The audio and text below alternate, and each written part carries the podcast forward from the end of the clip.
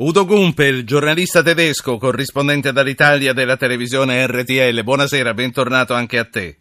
Grazie a te, beh, grazie a tutto, saluto il nostro pubblico radiofonico, sempre molto attento alla, alla tua trasmissione. Grazie.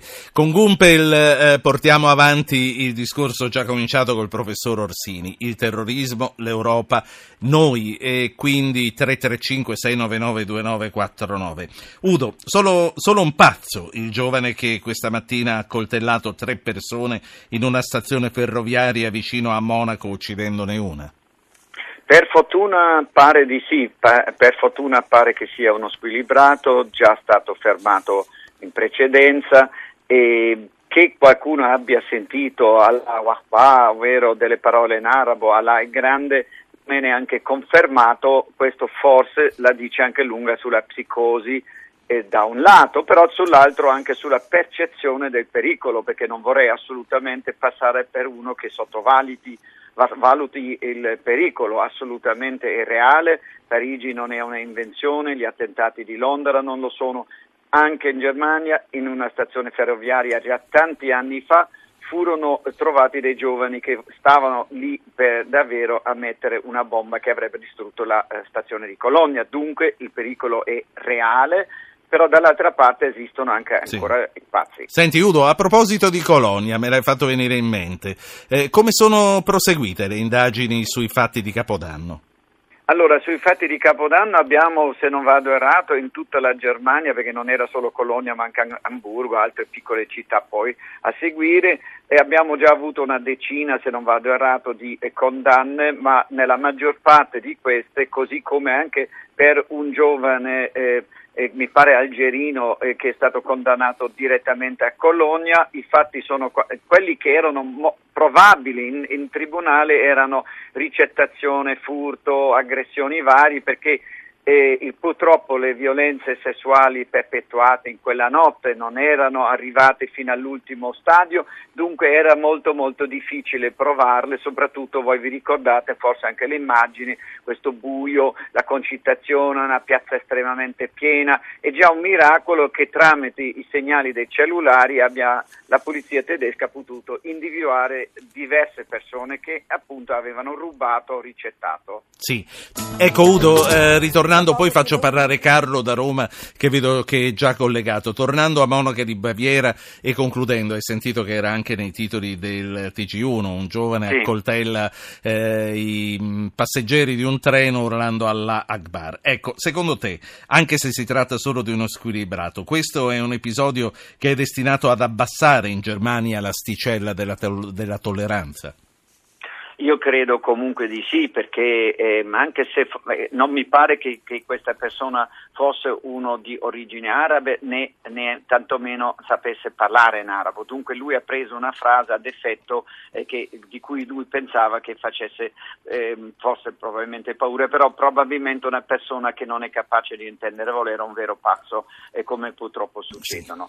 E questo dunque, eh, naturalmente ogni episodio di questo genere ehm, abbassa l'asticella della to- tolleranza, però considerate sempre un altro fatto quando parlate, anche lo invito il nostro pubblico. In Germania dagli anni 60 vivono circa 5 milioni di persone di fede musulmana, 5 milioni eh, da più di 50 anni e sono alla terza generazione molti di essi e direi un 3-4 dei nostri grandi campioni del mondo del calcio, scusate, scusate questo devo sempre sottolineare, ancora lo siamo, sono anche musulmani, sono cresciuti in Senti. famiglie musulmane e sono oggi rappresentanti di quella Germania non dico multietnica, ma dico di, della Germania che ha radici in tutto il mondo. Certo. Questo bisogna, Senti, eh, secondo me, come faccio concetto, pa- sì. confermare. Faccio parlare Carlo e poi Pasqualino. Carlo è da Roma, Pasqualino è da Milano. Carlo, cominci lei.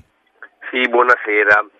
Io ho 60 anni, questo per collocarmi un po' anagraficamente, storicamente, ehm, sono un garantista e dico ho 60 anni perché ho vissuto gli anni del terrorismo italiano e ciò che voglio dire al di là del, di tutta la demagogia che si può fare, chiudiamo le frontiere o di tutte le dichiarazioni un po' a sensazione e e soprattutto eh, emotive, sì. eh, se c'è un problema importante come il terrorismo, eh, non possiamo, non, non, si può. Signor Carlo, ci stava dicendo. Ecco, dicevo, ehm, al di là di tutte le dichiarazioni a sensazione e a pelle o istintive sì. o emotive, ma eh, delle, di fronte a dei problemi particolari... Non ci tenga sospesi, ci dica qual è il problema. Ecco, delle leggi speciali, tra virgolette, che non so io quali possano essere, però per il terrorismo mi sembra che abbiano funzionato. Io mi sentivo limitato da molto Quindi, giovane. come hanno fatto in Francia, però, vorrebbe che facessimo però, in Italia, anche preventivamente. Ho capito. Hanno, hanno funzionato. Grazie. Carlo, grazie, grazie davvero. Pasqualino Milano, buonasera.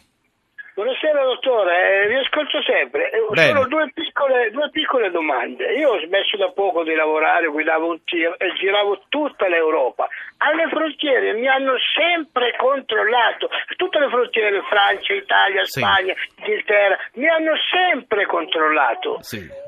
Lei parla, lei parla di vent'anni fa però. Che controllino le persone. Poi un'altra cosa, continuate a parlare di rimpatri, rimpatri. Un foglio di via non è un rimpatrio. Danno a questa povera gente un foglio di via e poi spariscono. Ma che rimpatrio Signor è? Pasqualino, allora, eh, poi passo la parola a Udo Gumpel. Eh, per quanto riguarda i controlli alle frontiere, lei parla di un tempo che è abbastanza remoto. Poi è arrivato Schengen, poi le frontiere sono state aperte all'interno dell'Europa e ci sono molte ragioni per sperare che continuino a essere così per il libero scambio, per la circolazione delle merci, anche per noi cittadini europei. Sarebbe come volere mettere la, in, in, un'Europa unita, sarebbe forse come volere mettere eh, le frontiere fra le regioni, fra la Toscana e il Lazio, per dire. Senta, e poi per quanto riguarda i rimpatri, eh, stia in ascolto, eh, ascolti verso la fine di questa trasmissione, perché parleremo di che cosa c'è dopo il foglio di via e forse eh, rimarrà stupito nello scoprire che sono parecchi di più di quelli che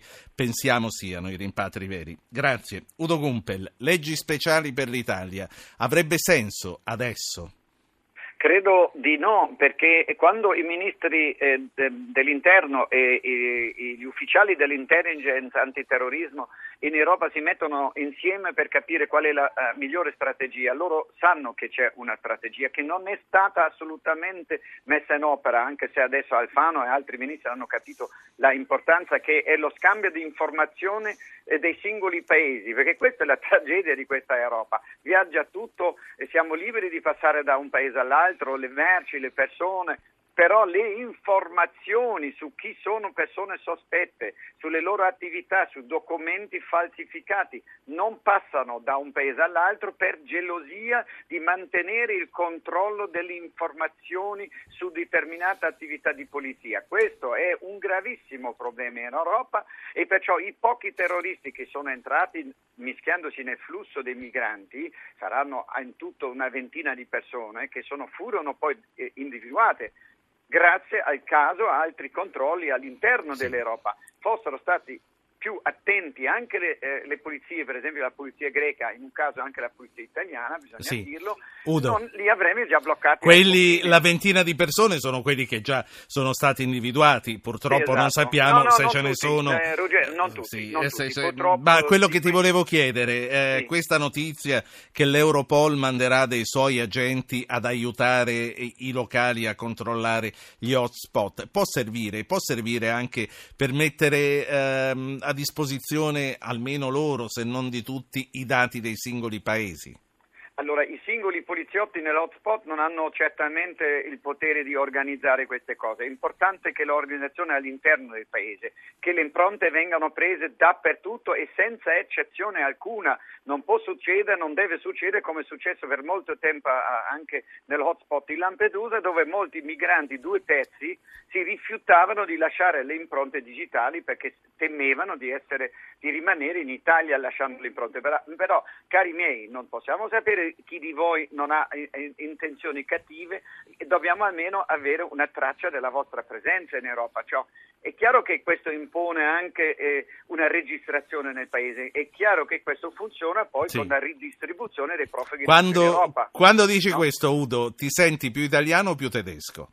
Ma io mi sento molto italiano perché io conosco questo paese e so qual è l'impegno di questo paese per l'accoglienza. Io sono stato già all'inizio del 2011 quando arrivavano decine di migliaia di tunisini, ho visto l'impegno a Lampedusa, ho visto l'impegno in Sicilia, in Calabria, anche a Milano e per i 43.000 siriani che sono passati per Milano. E poi io sì. ho visto questa situazione, perciò conosco il grande impegno, naturalmente conosco anche mafia capitale, so degli abusi, però per me in questa questione, così come anche fatemelo dire, nella questione Costa Concordia. Io non metto mai, non ho mai messo l'accento sul capitano Schettino, ma io ho messo sempre l'accento sul vice sindaco del Giglio, sulla gente, sull'accoglienza, sui militari eh, che hanno salvato le persone da Senti, quella nave. Allora, noi, il nostro viaggio Scusami, questa sera si conclude no? al Giglio. Io ti ecco, ringrazio, sì, scusate, ti ringrazio molto del tuo intervento no, come sempre. Mio cuore, io parlo a cuore aperto, capito? Questa è l'Italia che adoro. Ti, a, ti aspetto qui molto presto.